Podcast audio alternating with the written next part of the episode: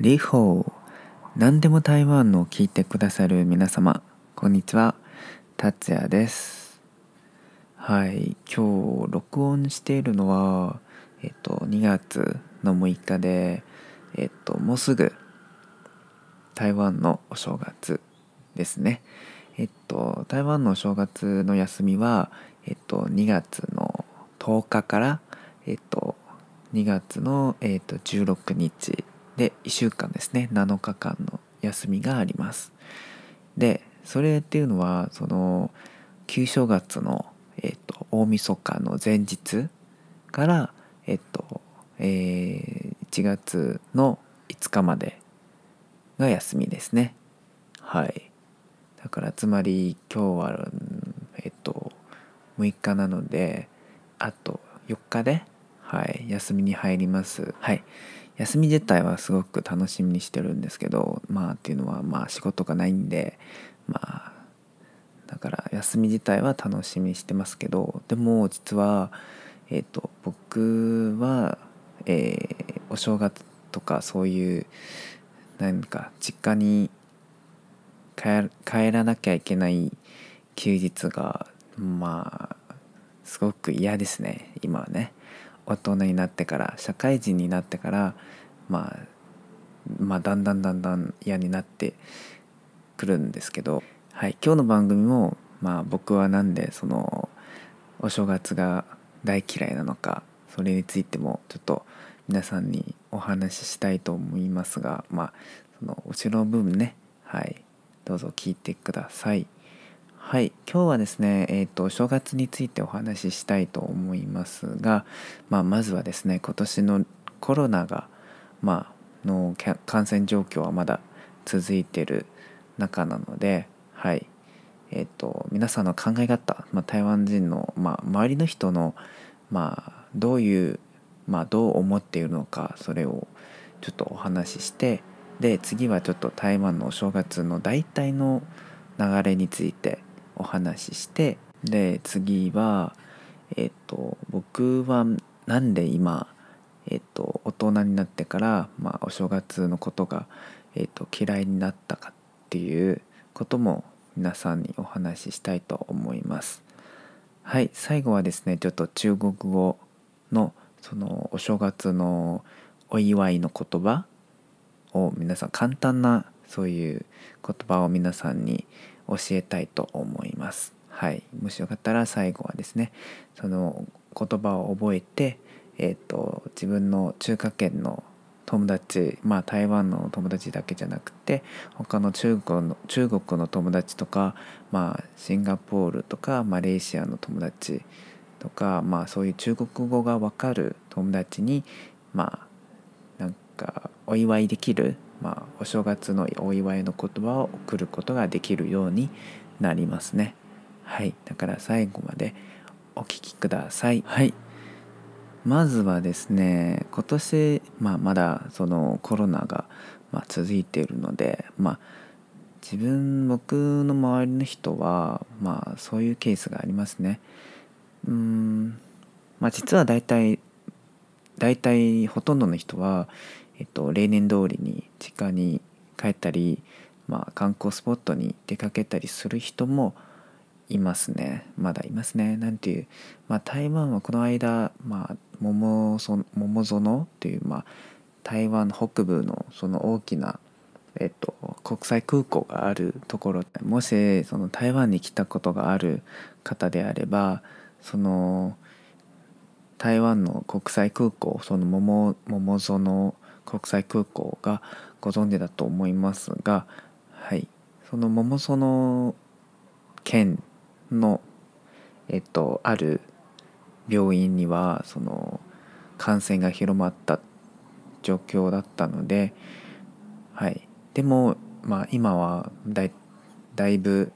抑えられて抑えられていて、まあ、感染状況はえーと、落ち落ち着いています、はい、だから多分、まあ、今年のお正月も、まあ、台湾の皆さんも例年通りに、まあ、実家に帰ったり、まあ、観光名所に出かけたりする人もいればまあでもちょっと感染防止のために、まあ、実家に帰らない人もいますね。はい、例えばですね僕の一人の友達はですねその友達の妹は、まあ、台湾の南部の県に嫁いでいるので、まあ、まあでもやっぱりその感染状況っていうのは桃園は台北の隣なのでその新北市の隣なのでで僕の友達は新北市に、まあ、住んでいてで、えー、その友達の妹は、まあ、やっぱり今年はやめようかなとという連絡がありました。ちょっとちょっと実家に帰らないことにしました。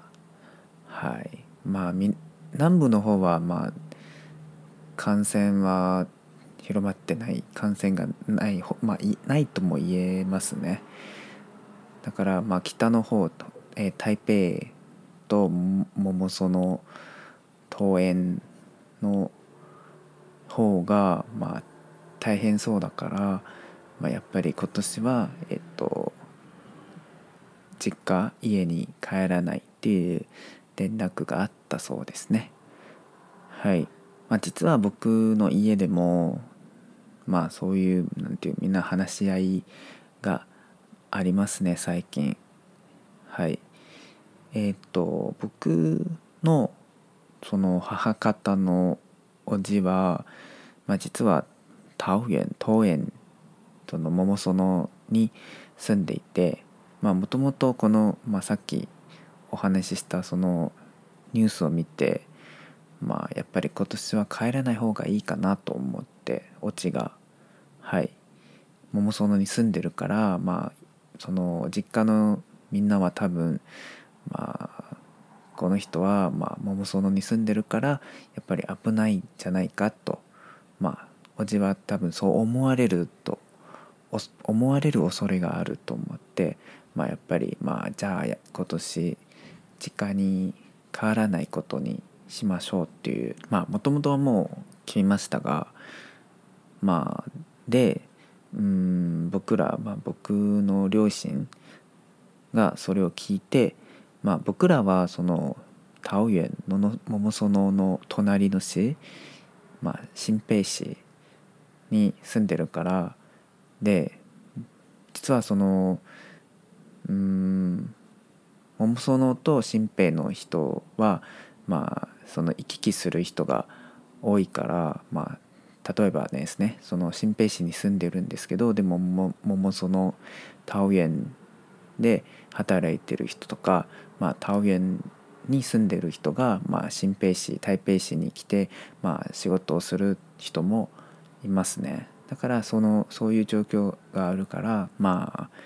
僕の両親もまあそれを聞いてまあじゃあ僕らもちょっと今年家に帰らないことにしましょうっていうまあもともとはもうそう決めましたがまあでも、まあ、最近よくその実家の親戚からまあ電話がよくありますね。まあかかってきてえっ、ー、と両親に「まあ大丈夫だよ。まあお正月だよ。まあ帰ってこないのはやっぱりあまり良くないかな。良くないよね」って。まあいつもなんかずっとこう言ってきて、まあ、父がそれを聞いてまあねそれもそうだよね。お正月だから帰らないのはちょっと良くないねってまあ思うようになってまあまあでも一番大事なのは最近その感染状況がまあ落ち着いてるからやっぱりまあ心配ないじゃないかと思うのが一番大事ななんていうキーポイントというかはい。だから今年もまあ多分例年通りに帰るえっ、ー、と実家に帰ると思いますね。でうーん次はですねちょっと台湾の正月の大体の流れについてお話ししたいと思います。はい。大体の流れっていうのはまあ大晦日。大晦日があってその大晦日の時にまあ大体その家族みんな揃って家族団らんでそのおせち料理を食べるとか、まあ、おせち料理じゃなくても、まあ、とにかく、まあ、一家揃ってみんな集まって一緒に、えー、料理を食べるっていうのが普通ですね。はい、でまたその子供の頃はまあこう言われてその子供はですねその大晦日の時に12時まあせめて12時夜12時まで起き起きてなさいって言われたことがまあ聞いたことがありますねはい。そのなぜかっていうとその子供はもしその12時まで、えー、起きていたらその両親その子供の両親がもう長生きできるっていう風習があるからですね。はい。12時までじゃなくても何ていう12時を過ぎてその徹夜した方がもっとなおいいとっていうことも聞いたことがありますね。まあとにかく、まあ、子供はそのちょっと遅くまで起きている方がいいという風習がありますね。はい次はですね大晦日が終わって年明けてその1日は実家で過ごす。はいで2日1月の2日はだいたいみんな母の実家に帰りますね。はい。みんななんていう2日1日違う。1月2日はその母の実家に帰るっていうのがまあ普通っていうという風習がありますね。はい。でその後はえっとまた家に戻自分の家に戻ってその休んでその次は5日か6日みんなまた仕事に復帰します。だいたいその多分、えー、6日間とか、うん、7日間の休みが普通ですね。台湾のお正月。はい。でうん次はですねちょっとえっ、ー、と子供の頃は、えー、お正月を楽しみにしてたんですけどでも今大人になって社会人になってまあ、だんだん年を取っていくじゃないですか。まあ、年を取っているうちにだんだんだんだんそのお正月とかそういう、えー、と実家に帰らなきゃいけない休日のことがちょっと嫌になってきてますね。はい、今回のこのエピソードのその写真多分見れば分かりますがそのだすごくなんかどれどれほど嫌いなのかわかるですね。その嫌いな理由も多分わかると思いますが。今、えっと、社会人になってもう30代ですね。30代になってえっとその恋人もいないしその給料も高くないし自分の家も買ってないし、えっと、結婚してないしまあ大体みんなその社会の目から見ればちょっと遅いと思われてますね。その30代になった人が30代30代になった人がまだ結婚してないとか家買ってないとかそういう、まあ、親戚親戚から見ればちょっと遅い。ですねでも僕はなんてゲイだから、まあ、それは結婚はできますがでもやっぱりちょっと親戚親戚たちはまだ知らないのでまあでも、まあ、結婚は多分ないと思いますがそれもまあともなんていう、まあ、親戚から「彼女できた?」とか結構まあ聞かれるんですけどでもまあね彼女をできることはできることはまずないですしまあたとえ彼氏ができたってそれも多分僕は言わないと思いますね。はい、だから、まあ、いつもなんていう実家に帰って親戚から、まあ、特に恋愛とか結婚の話を、まあ、きっと聞かれると思いますね。その100%じゃないんだけど95%聞かれると思いますのでまあいつもなんていう家に帰りたくないんですよ実は実家に。はい。まあまあ社会人になってまあそういう状況を回避したいからちょっと避けたいから前はちょっとそのお正月の休みを使って海外に行ったことがありますね。毎年じゃないんだけどでもそういう手段そういう手がありましたね。なんていう海外に行ってそれらのちょっと嫌なことを回避することができるじゃないですか。だからそういう方法でまあ何回かちょっと回避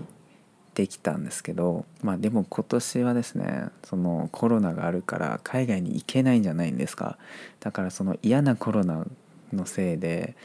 海外に行けないんですよ。だから今年はその理由でまあ僕今年のお正月友達と海外に行くっていう何ていう理由でちょっと断ったことが、まあ、断ることができないんですよ今年。だから今年は多分まあやはりその実家にえっと帰りますね。ちょっと嫌だけど。まあね僕はまあゲイだからそれもそうだけどまあでも異性愛者の人も多分同じ悩みを抱えてる人もいると思いますね。ね。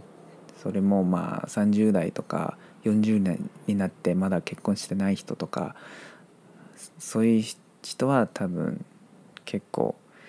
いろいろ言われると思いますね。それは結構嫌なことですね。はい。まあでも親戚に、まあ、僕の性格だとそれはやっぱり親戚なのでなんていう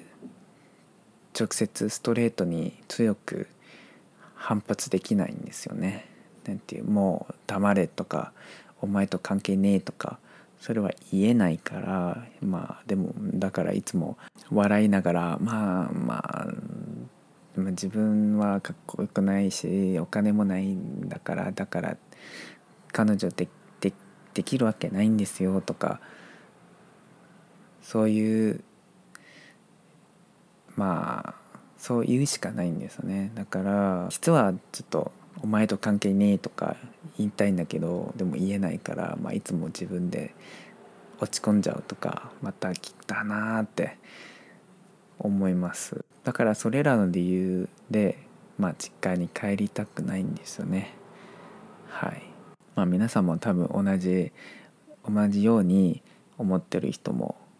たくさんいると思いますね。はい、じゃあ何て言う何て言えばいいんだろうね。頑張りましょう。そうするしかないかな。はい。えっ、ー、と最後はですねその中国語の新年のえっ、ー、とお祝いの言葉を皆さんに、えー、教えたいと思います。はい。まずはですね最初よ一番よく言うのは「新年快乐」「新年快乐」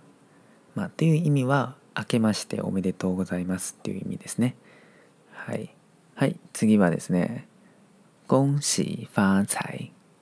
「恭喜发財」っ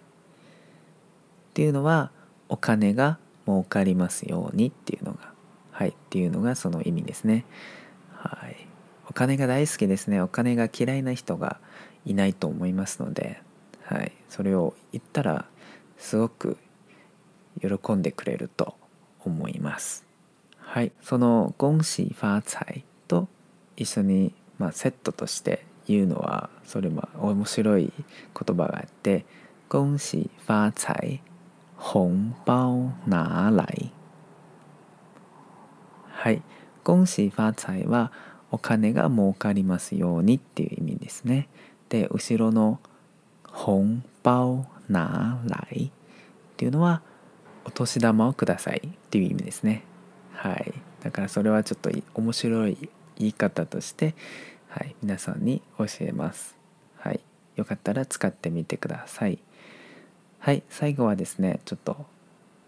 毎年使いますねなんていうちょっと前の一文字を変えれば毎年使える、えーと、言葉ですが、はい、今年はですね牛年ですね、はい、だから今年の言い方は牛年行大運牛年行大運意味は牛年がいい年になりますようにっていう意味ですね。はい。だから牛っていうのは牛。はい。例えば去年ですね。去年はネズミですね。でネズミ年がいい年になりますようにの、えーと、中国語は鼠年行大運はいその前の一文字を変えればその年のはいシンボルその年のまあ動物をに変えればなんか言い方が変わりますね。はい、だからよかったらその3つのお祝いの言葉を使ってみてください。はい、もう一度繰り返します。新年快乐。新年快乐。明けましておめでとうございます。2つ目。恭喜发財恭喜发財お金が儲かりますように。はい。そのセットの言葉ですね。セットで言います。恭喜发財紅包拿来。恭喜发財紅包拿来。はいこれはお金が儲かりますようにお年玉をください。っていう意味です。はい最後はですね牛年行大運。牛年行大運。牛年がいい年になりますようにっていう意味です。はい。よかったら皆さんも自分の友達、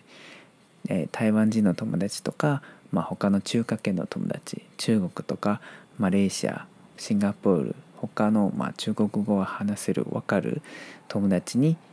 えーと、行ってみてください。はい。そうですね。今日の番組はだいたいこれぐらいにしたいと思います。はい最後はですねそのえっ、と今ツイッターとインスタグラムをやってるので皆さんよもしよかったらフォローしてください。そのツイッターとインスタグラムで僕といろいろ話しましょう。はい。はい。えーと、またはその皆さんもし何かコメントとか、まあ、今後僕に何か話してもらいたい内容がもしあればその僕のメイドアルメイドアルです。その僕のメールに